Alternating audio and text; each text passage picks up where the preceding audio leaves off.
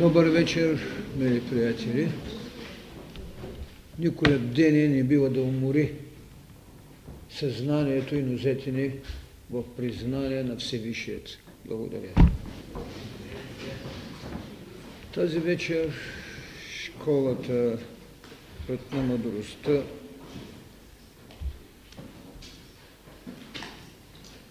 ще бъде сезирана с една по-особена тематика,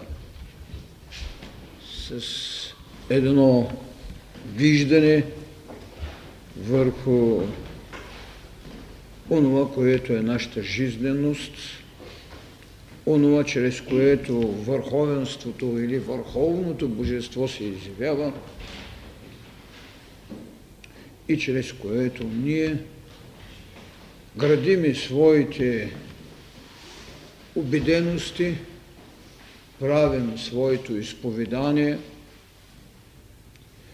или следваме пулсацията на това, което наричаме духовни вълни на верското ни чувство, на мисълта ни, на мъдростта, на цялостното ни развитие. Това е именно огън и светлина.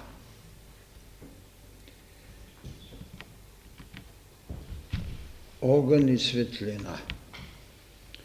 Разбира се, те могат да бъдат гледани в най-различни ъгли, когато говорим за обикновеният огън и за обикновената светлина – която всекидневието ни налага като потреба. Когато говорим за мисловната светлина, която човекът ни налага да наложим в своята пътека. Адам без мисловната светлина нямаше да извърши своето предназначение. И когато говорим за огънят като баща на света, като божествен дух и светлината като майка,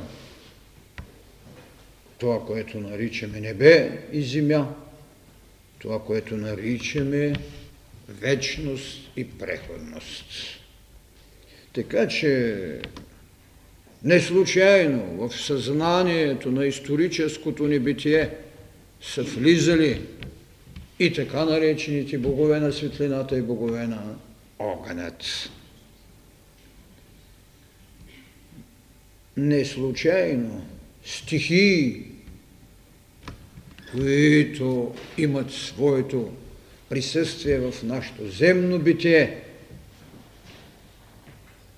наричаме стихия на огъня, стихия на светлината. Не случайно вън от Адам от нас. Имаме и Адам вътре в нас. Това, което наричаме Божествения огън, ние имаме и Неговият жив представител в будността ни, когато се осъзнаваме, наречена Висшата духовна сила, наречена Кундалини, наречена Змия огън – Вън от нас, както знаете, с замахът на Адамовото мислене, но с прозрението на божествеността сме уловили това, което наричаме електричество, сме уловили това, което наричаме магнит, което ни дава и топлина, което ни дава и светлина защото чрез топлината и светлината, чрез топлината и светлината се изгражда онова, което наричаме лотос или божественият хилядолисник, онова, което в себе си като отделно кълнещо себе носи цялата ембрионност, носи всичко, каквото един лотос в листът, в зрънцето от което ще се роди този лотос, е сложено цялото битие. Ето защо се започва от двулистникът и се свършва с хилядолистникът. Топлина и светлина. Огън и вода. Видимия образ на огънят е светлината. И не случайно в Евангелието на Иоанна Богослова ви е казано, че светлината беше живот на човеците. Видимият образ на огъня, че си остане светлината. Не случайно се говори в приказът, който Христос, за да иллюстрира преходността, ще ви каже, душата струва повече от храната, тялото от облеклото, душата, душата, духът. Това е огънят. Видим, чрез светлината, чрез тялото. Това е манифестацията, чрез която ние можем да учтем битие. Духовната вълна, която винаги носи един от тези лъчи на огъня.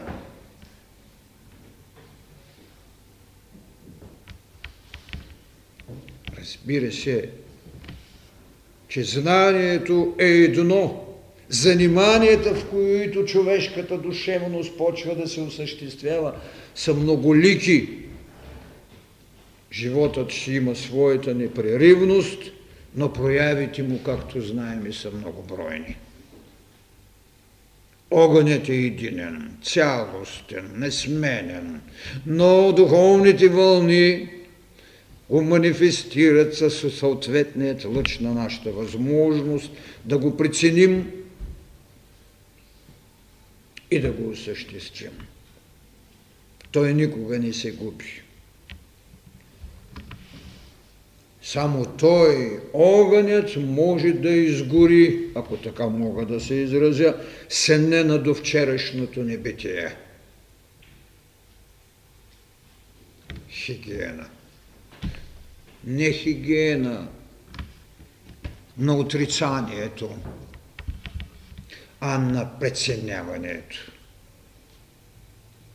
Всяка вълна е преценявана, от всяка вълна е взето спасителното, което е изграждало човекът. И ето ви, че ще имате, да кажем, една Прометеева светлина, ще имате и на Таворска светлина, ще имате и на Възкресенска светлина. Всяка по-отделно е градила човека от човешкото до божественото. Ако Таворската светлина ви напомня безсмъртието, то Възкресенската ви напомня божествеността. Прометеевата е борба за човекът, който трябва да бъде отречен, човек, който Зевс иска да разруши, потоп, който трябва да го махне. Виждате колко странни са огнените езици на една педесетница. Единомислие, съберете се в горницата и в единомислие ме чакайте. И все пак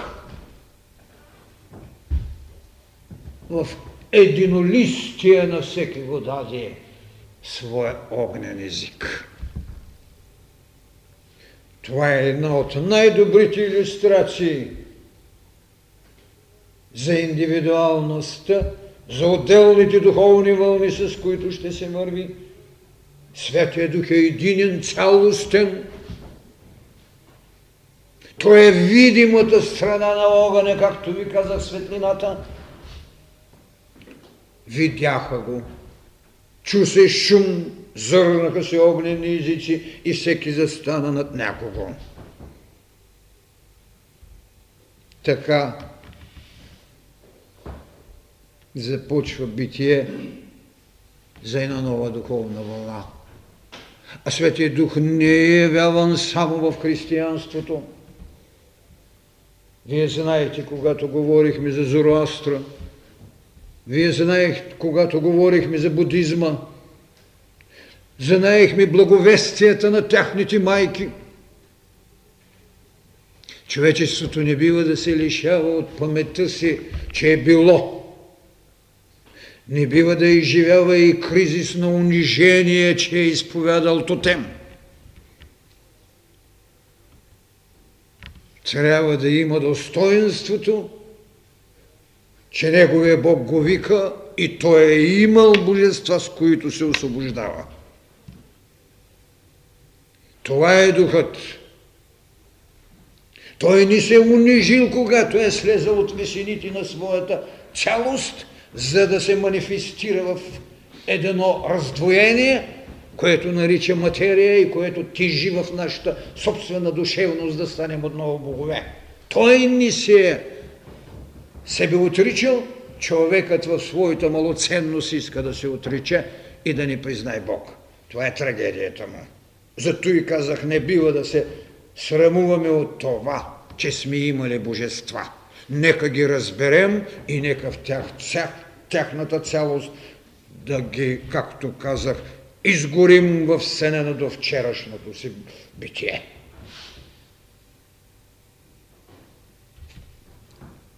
Така ние трябва да схващаме едно битие, което е повече, отколкото едно съзнание. И точно тук е тайната на огъня.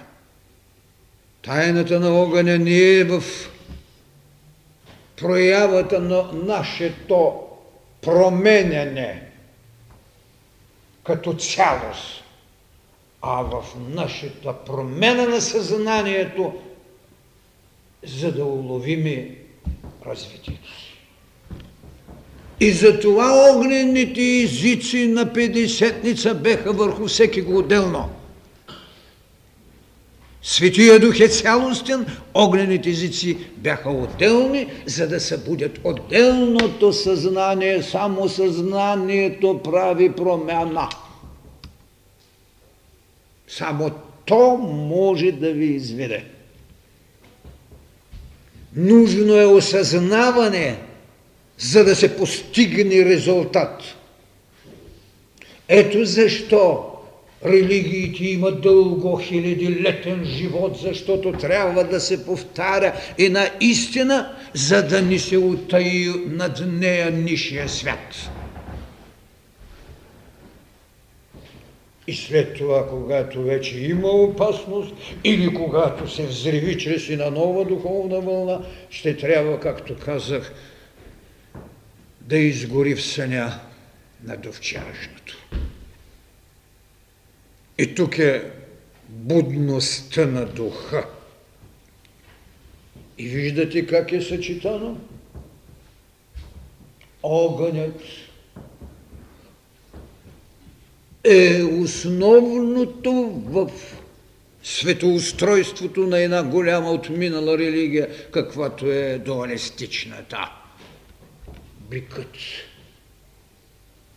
Огненото семе е неговото, той, който е направен от същата пръст, от която е направен и човекът – Неговото огнено семе лежи в основата, сложено във водата, за да даде живот.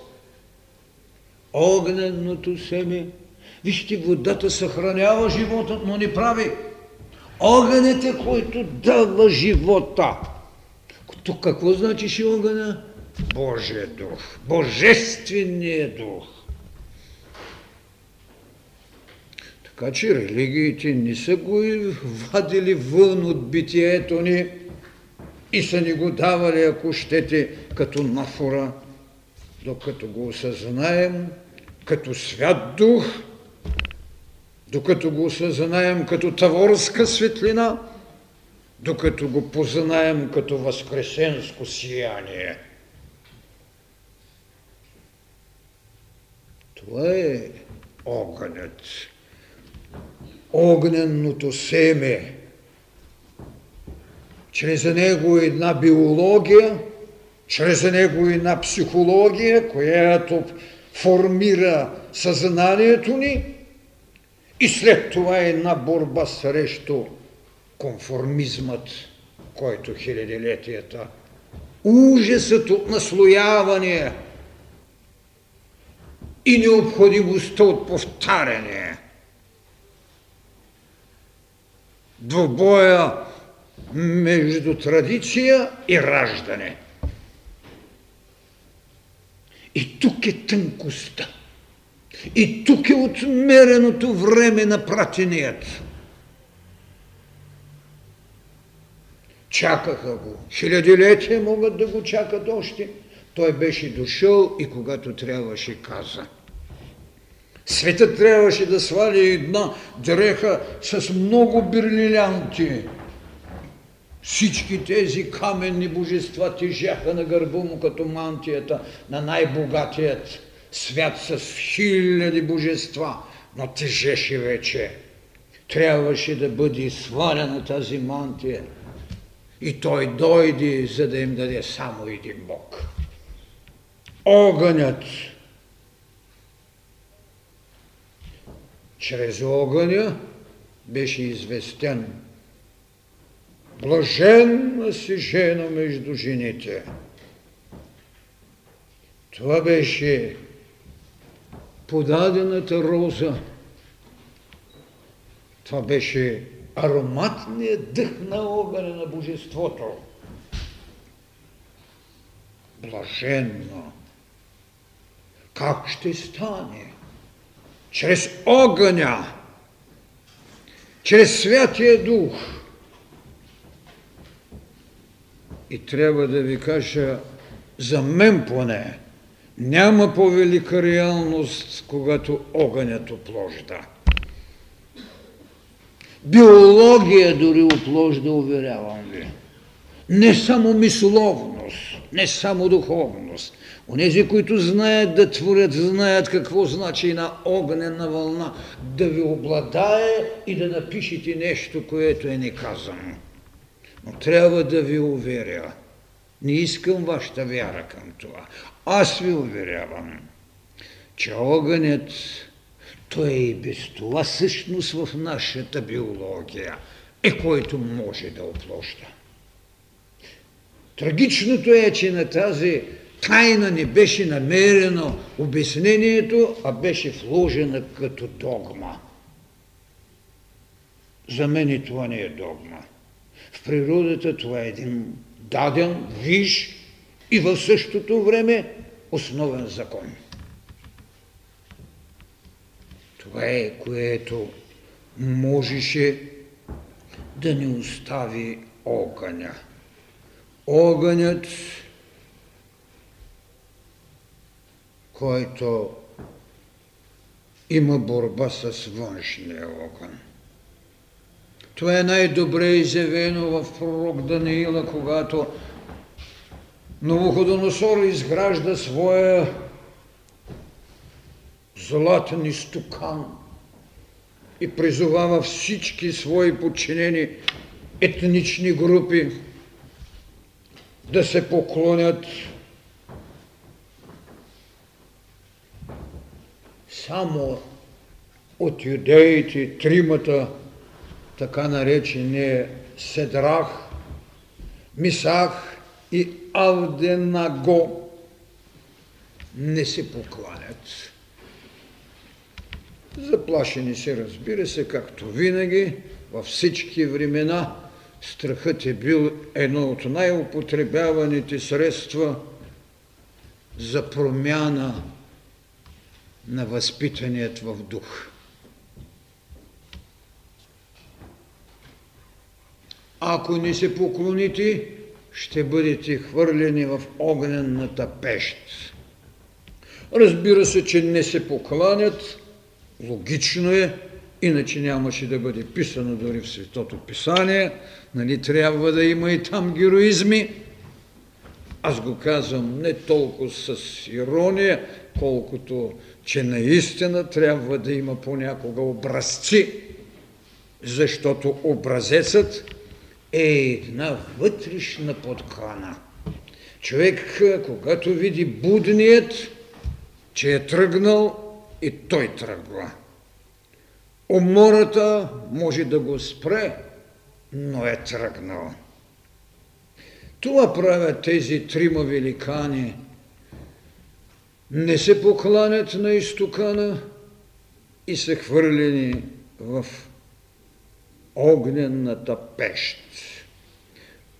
Между огънят като дух, огънят като физическо явление, като феномен. Единият има нужда от кислород, за да поддържа горението си, другият има нужда от вяра, за да не роди съмнение, което може да разколебае убеденост. Така в този двобой безспорно, че победата ще бъде на тези, чието Бог е огънец.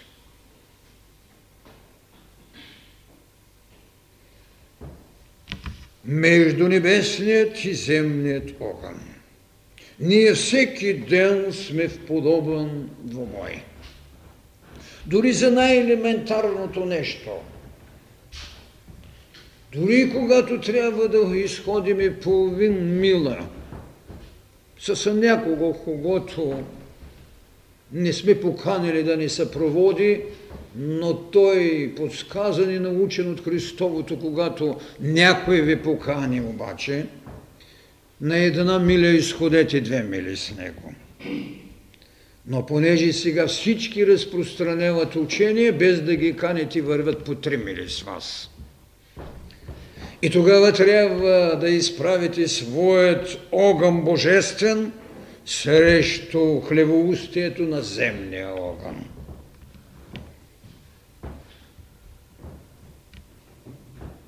И знаете, че в каквато и огненна пещ да ви пращат, колкото и заклинание, че утре дявола ще ви сложи клеймо, бъдете убедени и вървете своя път.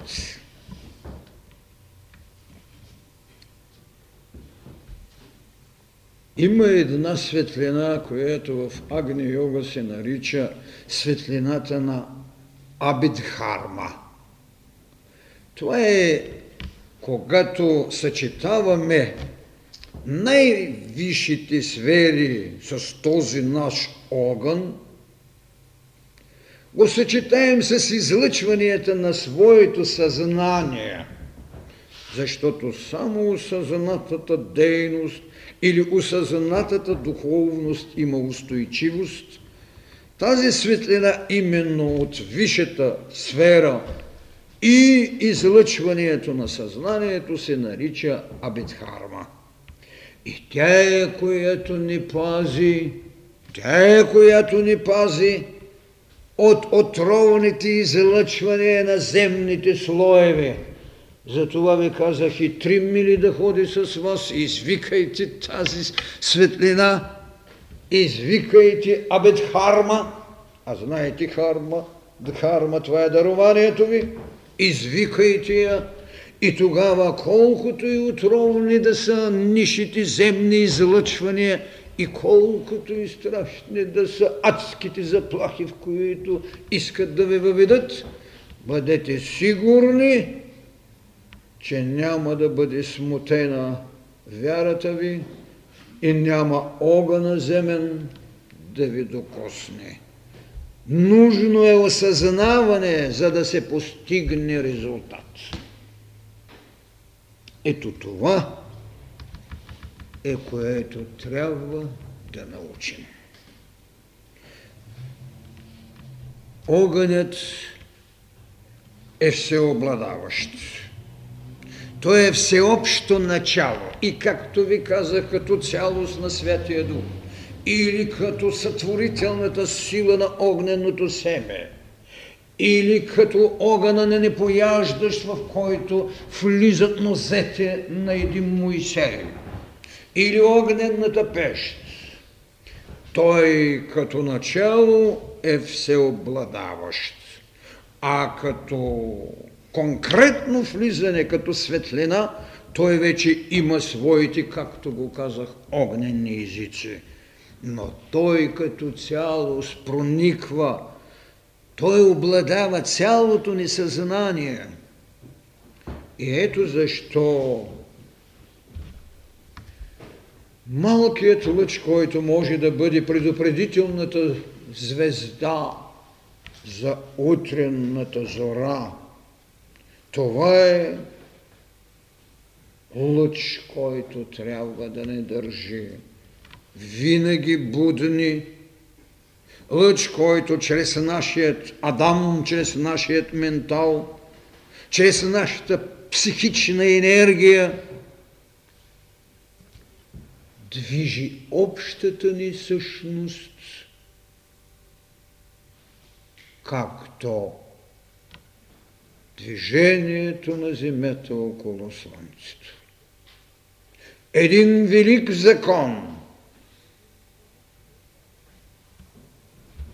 закона на огненното дихание,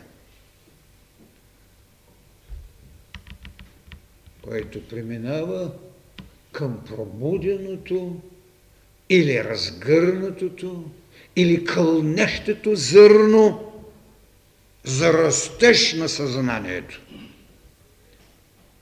Ето по това ще познаете кога ви е гостувал чистият огън. Растеж на съзнанието. Чистият огън. Божественият огън може да е само като един от езиците на Святия Дух. Да не е още уная таворска светлина на синът едино също с отца си.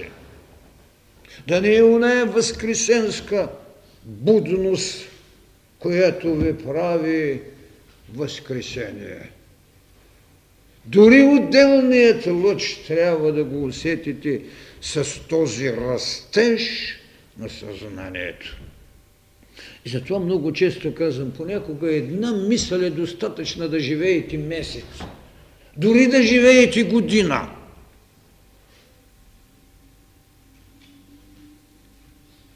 Ето колко основания е имало, когато съм казал, че светлината е астралния образ на водата.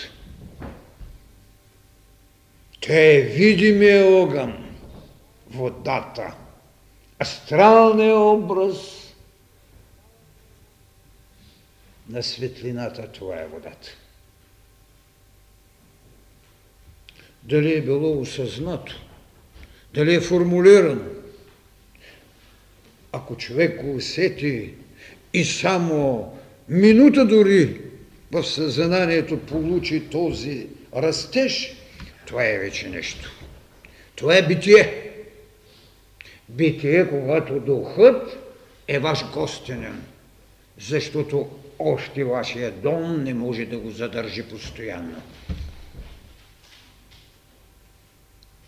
А такава радост е наистина изключение. Ето защо е казано, че общо взето катаклизмите са плод на огнения пламък на планетата с наслоенията, които има. Значи това е един гърч, с който живота на природата, целостта й трябва да се освободи от напластеният, от приниженият пламък.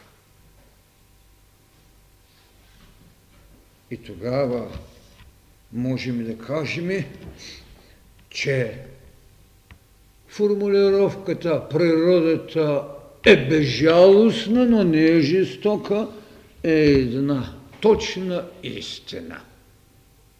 Безжалостна е, но не е жестока. Жестокостта е преценка на норматив, с който човекът работи, а когато се чисти природата в нейното въземане, когато това съзнание трябва да порасне, тогава тя е любима безжалостна. Това е огъня. Това е огъня. И този, който е изпитал пробудата на кундалини, знае благостта на огъня.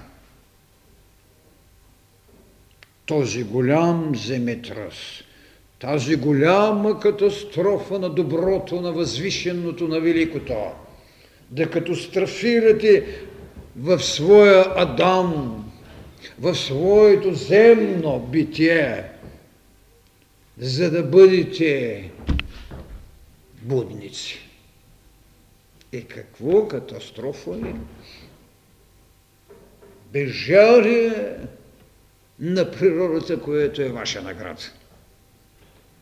Това е огъня, кога ви чисти. Това е огъня, кога ви дава своето просветление. Това е когато кундалини мини през вас. но той знае кога и как, а тези, които искат да го измъкнат, ще си плащат. Защото този огън, жизненият огън, е, както го казват и великото благословение. Благословение. Това е благодат, за която сте работили хилядилетия. Хилядилетия. И аз не се очудвам, когато в пирамидите от приблизително 3-4 хиляди години е намерено житно зрънце, което сега посятало до ново излезе. Ей, тъй в собствените си пирамиди, където бех и приютена душата, когато казах, че те са символа, материалният символ на безсмъртието, когато в тази хилядилетна пирамида намериме зрънцето на тази будност, бъдете уверени, че този огън ще ви съживи. Този огън ще ви даде голямото. Това е великото благословение. Зрънцето да поникне.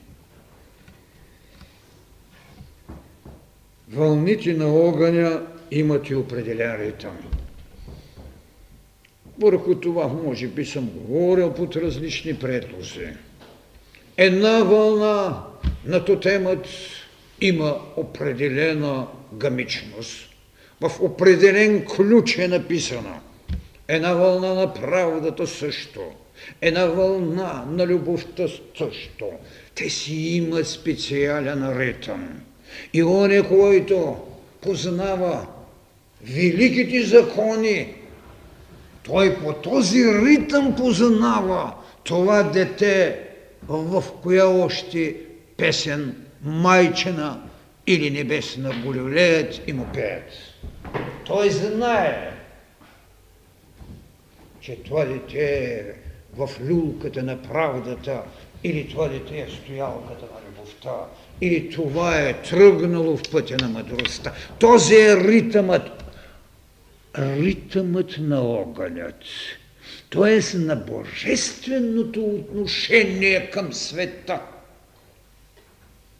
Това е ритъм, с който вие може да определите вашият брат, вашият баща, в коя духовна вълна се намира. И тогава има ли чудно в това, че по аурата можете да разчетете човека? Нищо. Точно това е. Ето ви ритъма на огъня, в който е работено хилядилетия, с който се е чертала вашата битиейност. И зато и когато вашата аура е види познатия, какво се получава? Еми разчита го и му казва, този е там. Този си е старозаветник, този си е, както го казва Христос, въроса на гробница. Виждате ли? Всичко от това. Вълната като ритъм. Определен ритъм. Мажорен, минорен, симфоничен, одичен, ораториен, каквото искате. Там. И ухото на великият слуша. Ама не с тези уши. Разбира се, че не с тези уши.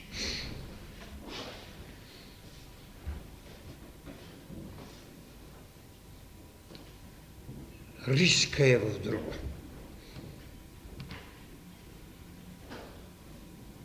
Как? Как да владеем и кой огън с какво съзнание. И знаете ли как го наричат посветените? Посветените го наричат пламенна звучност. Трябва човекът да притежава пламенна звучност. Специално разположение, с което освоява, именно и осъзнава ритъмът на този огън, за който говоря.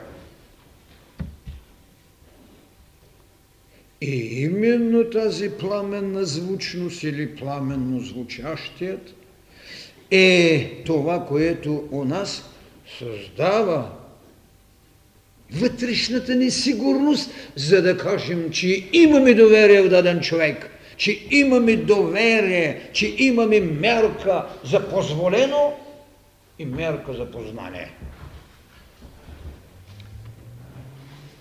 И зато и Христос и ми каза, не вие ми избрахте, а аз, макар че им се кара. Това е мярката. Това е доверието.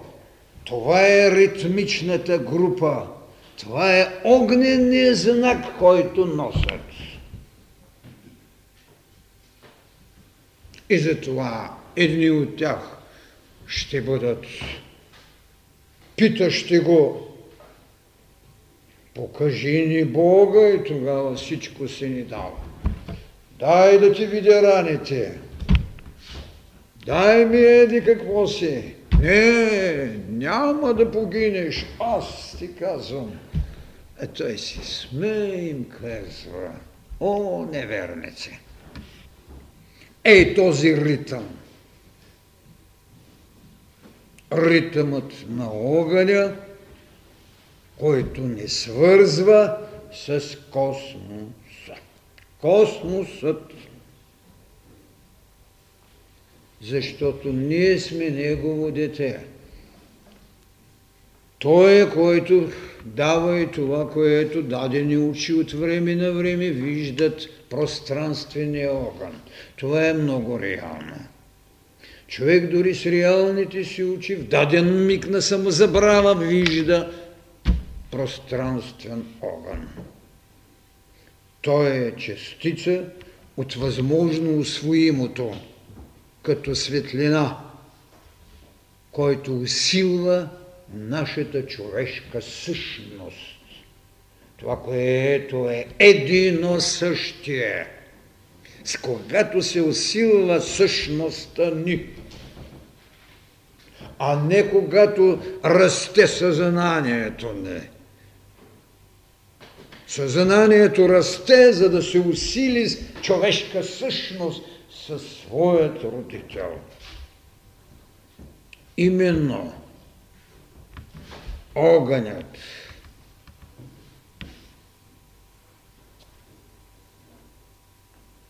той небесният и апостол Павел ще ви каже на всеки му се дава, за да прояви у него духът на, за обща полза. Ето нашето единство с космоса. Това, което стотици пъти повтарям тези 4 години, по-добре капка в океана на всемирната еволюция, отколкото блестяща бисерната роса над някой личен цвет. Това е общата полза. Това е да бъдем единни. Лъчът на който побеждава или който идва от вечната тама. Поне всички космогони започват с това в тамата вечна на вечните времена. Тъй вечната тама, след като излиза, този лъч е една блестяща светлина или, както го казахме, живот. А Христос по-скоро евангелист Йоанна го казва, и живот беше светлината на човеците. В Агни Йога има много параграфи, които ви навяват за тази велика тайна, наречена огън. Още изначало е казано, че огънят е бунт или бунта на еволюцията, защото Земята е покровителка на старата мисъл. Това е в потвърждение на мисълта ми, че трябва хиляди пъти да се повтаря нещо, докато стане, за да се опази от, от тайчната прослойка. Земята е покровителка на старата мисъл, ето защо той казва, аз съм с хляб небесен, за да промени земната трапеза, защото огънят е бунт на еволюцията. И от тук вече така наречената материя, матрикс, която като първична светлина и сила не може да стигне земната сфера – поради тънкостта и финността си, зато и намираме посредника в Охат, т.е. искрата, ето видимата страна на огъня, пак като свидетелство на това, което ви казвам, да достигне до земята. И тогава вече това е материя луцида, свет, материя светлоноса. Нека не ги смесваме с Фиат Лукс. Онова е друга. Тя е именно в божествените простори светлина на боговете. Това е материя луцида. Светлоноса материя която има именно е наша гостинка, която е това, което наричаме пространствената светлина, която изпълва духът с идеи за еволюция. Това е стихията на огъня, за която се бори един Прометей да я вземе, за да може да я сложи като частица в битието на човека, който трябва да погине. Разбира се, в тази тайна за Прометея има нещо, с което аз не съм съгласен, някой ден ще говоря. Защото все пак и във всички книжнини е казано, че потопът е направен.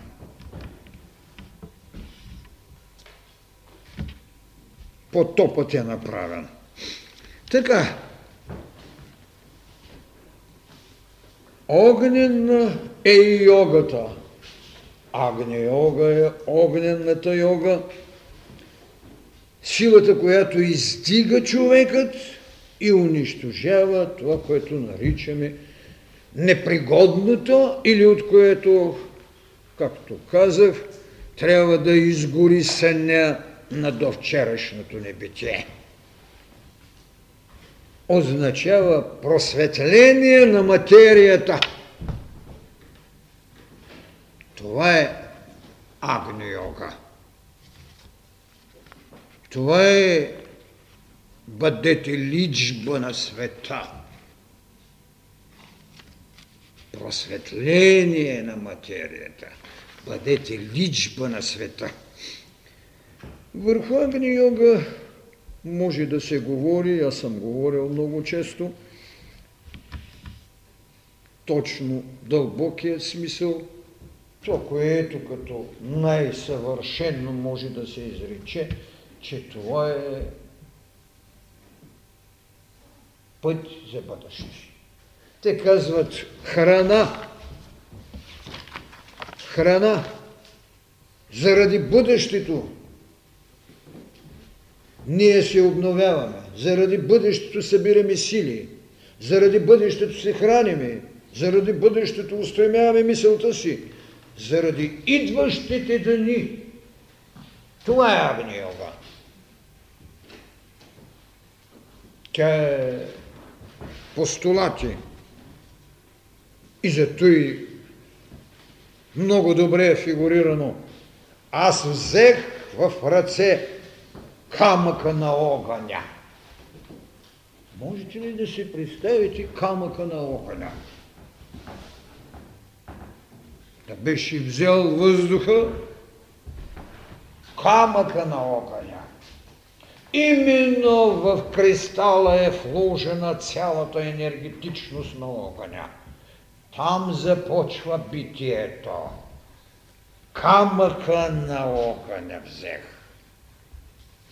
Оттам и последните науки ни дадаха да се разбере, че в именно в този кристал имало и има, както в лотосовото листо, всичко всичкото битие. И мисля, че не е само гениално казано, взех в ръце камъка на огъня, а е с божествено прозрение тайната на сътворението. Дадох огнения камък. А това е вече, когато в ръцете на човекът еволюцията е дадена и той я осъзнава. Това е да дадете огнения камък в човекът. Той да осъзнае. И така Агни, което е божество на огъня, Агни, което е огнище, Агни, което е светкавица, Агни, което е слънце на небето и на земята огнище. Хайде тогава, защо имаме весталки? Какво значиха? Значиха богини на огнището, хестията, Спомнете си в, в теорията на, т.е. в учението за Питагор, когато ви казвах за тази велика хестия, която е застанала в средата с девето музи. Поддържа пламъка. Хестията е и веста на римското митологично съзнание. Богини на огнището. Няма митология без богини на огнището, както няма митология без богини на мъдростта и без богини на правдата. Така Агни, разбира се, него го предшествува един Индра, който също така е покровител на арийците и е мълни носеца. Видимият огън видимият огън.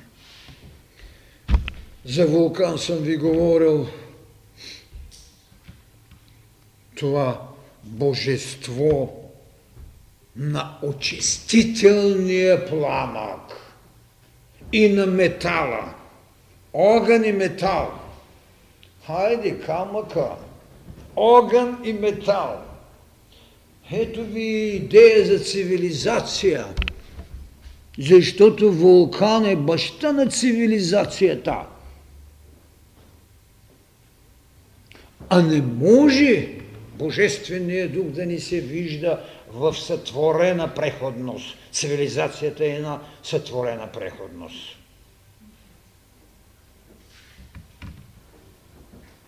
Олимп. А какво беше великото във вулкан?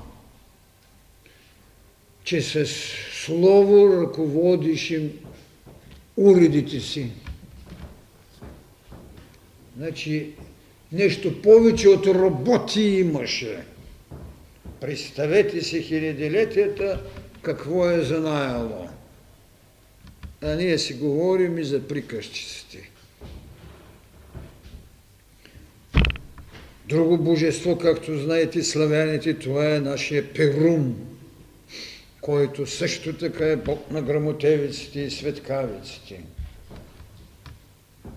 Не е имало и няма да има. Не защото субективно са отразявали обективността.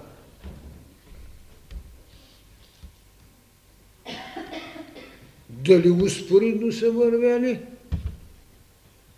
Или дълбоко в себе си, носейки огънят, са знаели от него какво се ражда, защото това е божественото начало, тогава можем и да кажем, че бащата не може да не познае детето си.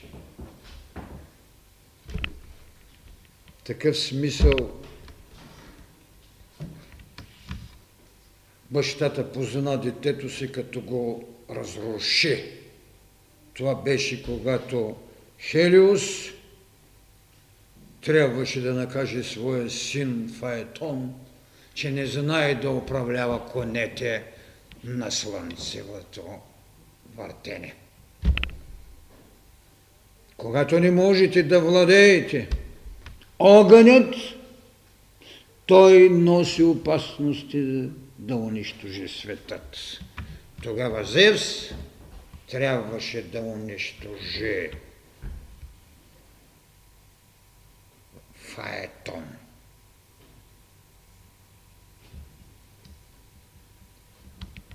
У нас имаме Зевс, имаме Фаетон, у нас имаме огън. И няма защо да се чудим, когато катастрофира у нас нещо. Ако наистина този ревнител, както е наречен Бог му е Яхве, или е точно това значи. Се послужи с огънят, изпитвайки своето божество срещу божеството Вао и унищожи жреците.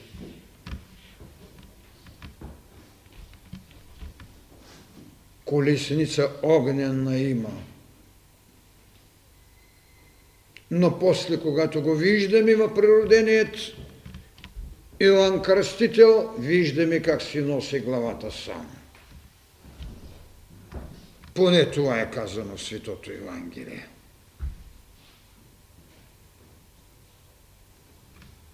Значи, огънят в своята проява има един велик закон.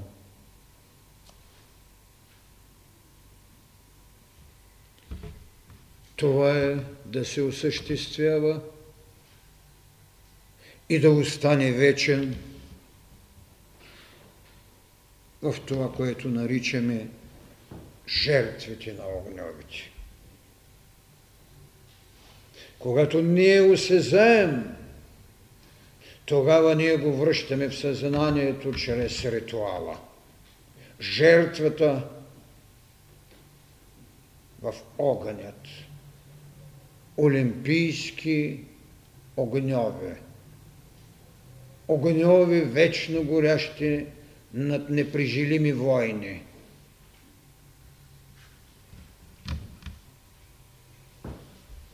Огньови, които в откровението чрез седем чаши изливани над битието бивши, ще унищожават светът.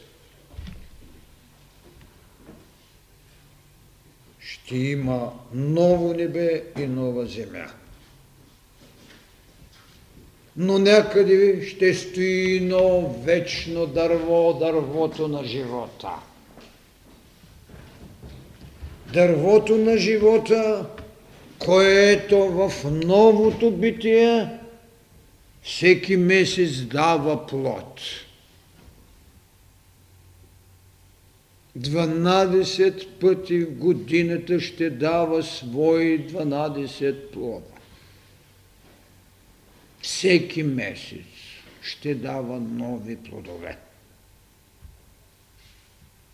Така, то няма да позволи светът да погине, както си мислят някои. Странното е само едно нещо в това, когато ще има ново небе и нова земя и няма да има смърт, не ще да има повече смърт и това дърво на вечният живот. Защо е необходимо да оставим нашето време? Това е моята забележка. Защо в този апокалипсис се оставят наши измерения?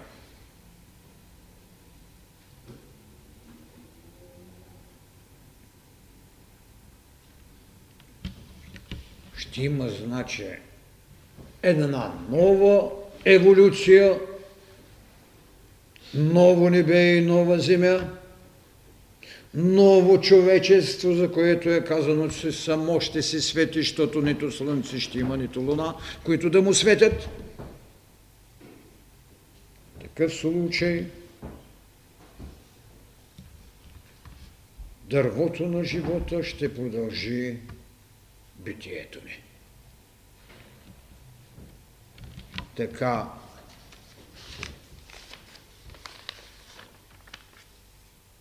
огънят и светлината ще бъдат всичко каквото човекът има да постигне. Тоест, ще изявява Бог и тогава сам ще се свети защото Той е един Бог в развитие. Ето и тази тайна на мисълта колко е верна. Сам ще се свети. Тогава защо да се страхуваме, когато казахме, че човекът е един Бог в развитие? Огънят Бог никога няма да погине в човека. И щом сам ще се свети, той е един Бог, който се е постигнал.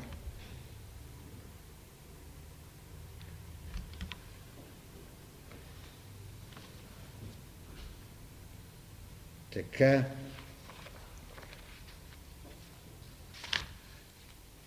ние можем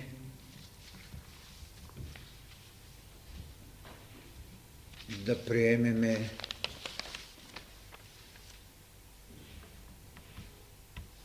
че огънят никога не е гаснал.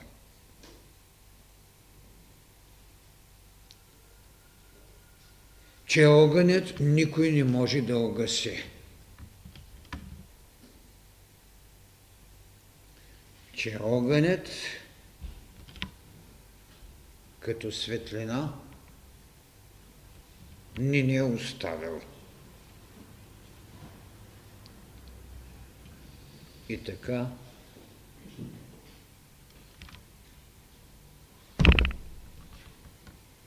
дори когато нямаме видима светлина, не се страхувайте от тъмнината, защото огънят и светлината са у нас.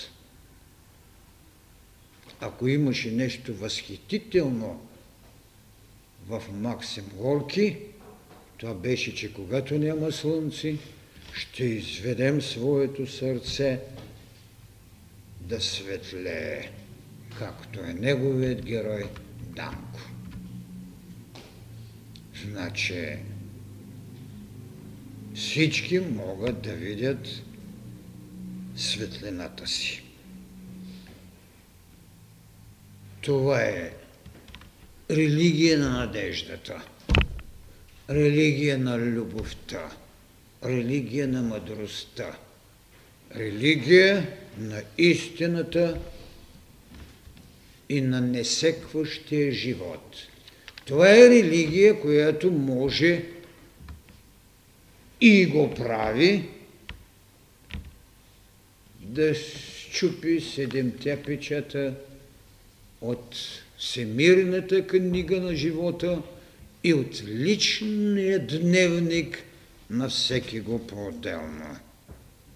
Бог на огъня. Огъня като баща и водата като майка. Благодаря ви. Можем ли да свържиме огъня с нур? Безспорно, това е, това е възможно, защото Нур, буквалният превод от староперсийски, арабски и древни, още други езици еврейски, значи светлина и то в християнството специално не е нито светлана, нито е слънчева някоя невеста, а е светлина, която се взема от гроба Господен на събота 12 часа, на Възкресенската събота 12 часа от самия Христос. Затова е и негаснеща светлина светлина, която по традиции християните носят от църковният дом, от храмовата свещ, в личния си дом и в личната си алтарност. Това е нур. Затова в християнството се нарича свети нур. Изрично е казано свети нур. Аз не зная доколко би трябвало да се каже на Христовата светлина свети. Както понякога се очудвам, че на ангелите казваме светия Архангел Гавриел. Не знам защо му е това светийство, като тези ерархии са повече наши ерархии, отколкото чужди. Нима Тенгра не го е казал преди много хиляди летия преди Христос, но и той беше един източник на християни, които бяха 40 рода бугари. Силата тръгнала от централната вселена на ад, минава през опита, придобил ум, станали единство в атум или аум, с воля на Марсовото копие, пробол лъвът, трябва да сложим скоби мадарския колник, огънят, който имаше нужда от кислород, мадара, точно така, ад аумра или ад омра, отдавна е бил при бугарите, а християните и до днес плашат с жупа. Да. Еми вижте така, както го прочетах, то е информация. Няма какво да говоря. Аз не исках да говоря за Тангра, като Бог на небето, Бог на слънцето, Бог на огъня. Това е съвършенно верно. А, колкото до така сгърнати в пазвите ими това, което и ведите са дали, от тук е и тезата, че си имаме своя веда славяна, божествата като Шива и още някои влизат в нашата веда словена. А, колко до огънят, който има нужда от кислород, това е земния огън, без който не може, но огън, без който ние не можем. Това е тезата, че трябва да се съчетава висшият с нишият. Когато голямият, вечният материя, матрикс, голямата материя не може да докосне до това поле, тогава да се доди до светоносата, която безспорно включва елементът на диханието. Без дихание Адам нямаше да бъде. Диханието. Без него нямаше Адам. А ние сме Адам. Кислородници, хайде така да го кажа, или мислящи. Така. Ламата, която изпълва тук-там земните недра, да не би да е огненото мляко, което земната град е кърмила някакви неизвестни цивилизации или известни на отзвучали. А вулканите да не са бащински ласки на Оранна. Вижте, това има своята достоверност, когато не разделиме геологията от космологията или космогонията. Това е така, когато не ги разделяме. Сега, безспорно, че тези, които изучават само геологията и нейните промяни, без да я съобразят с самата космогония, Изпуща се изпредвид това, което нарекохме на времето стихийните божества. Що ме е имало Бог на морето, що ме е имало Бог на огъня, що ме е имало Бог на реката, що ме е имало Бог на войната и прочие, и прочие. Явно е, че тези стихийни сили са градили всичко, което осигурява трона на Зевса, фигуративно казано. Явно е тогава, че всички тези явления, феномени, които наблюдаваме в нейната град на Гея, не могат да не бъдат подвластни и на тези стихийни богове. Нещо повече. Земната град в нейната цялост, била над или подземна, се влияе много точно и от е, мисловния процес, което човечеството на дадени райони, наблюдавайте, отбелязвайте се, ако искате тези неща, когато видите някакви голями катастрофи или много силни природни явления, забележете, потърсете мисловната вълна на съответния район и ще намерите логика на бедствието или награждението, но ще намерите логика на бедствието, плод и на човешкото мислене, и на човешкото действие. Забележете това нещо, аз много пъти съм му казал, когато станат някои бедствия, вижте какво промислиха у нежи райони, ето какво костува. Защото понякога нишата мисъл излъчена от мнозинството, прави това, което наричаме стихийно божество. Няма защо да се чудиме. Великата, концентрираната мисъл също върши своите плюси или минуси. Когато се говореше скоро за Золотов и подсказах някои неща, трябва да знаете, че съвсем са верни.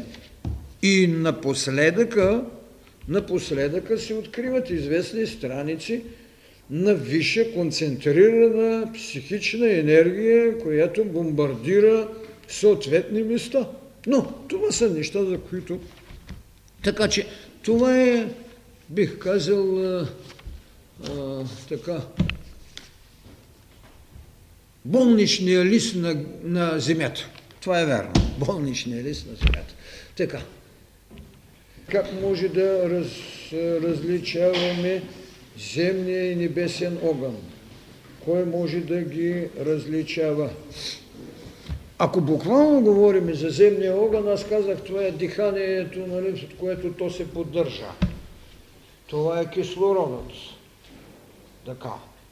Но ако говорим за огън, който чрез нас се изявява, нали? да кажем, едни очи, които почват да виждат пространствения огън, едни вибрации, които може да излъчва вече събуденият кундалини. Или това, което екстрасенсите правят, то е само излъчване на астрала, но не и на кундалини. Нека се разбира. Това е съвсем далеч едно от друго. При екстрасензите кундалини няма место за действие. Това е астрална прекомерна енергия, която може и така. Нали? Дори понякога само с ръката си може да видите огнени езици. Но измеренията, които трябва да се правят, са съвсем различни.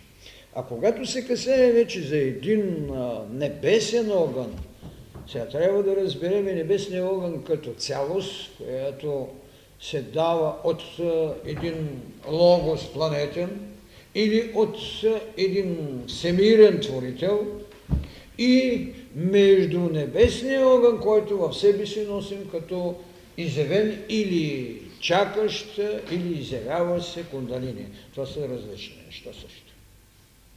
Всеки в края на краищата има в себе си искра от небесния огън.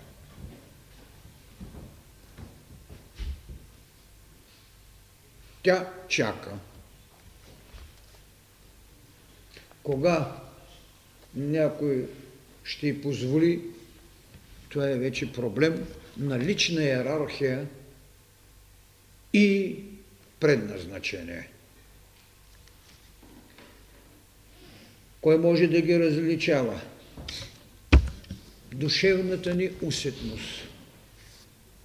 Ако съблазанта наделе и земните си дихания ги нарече божествени огньови, безспорно е сгрешил.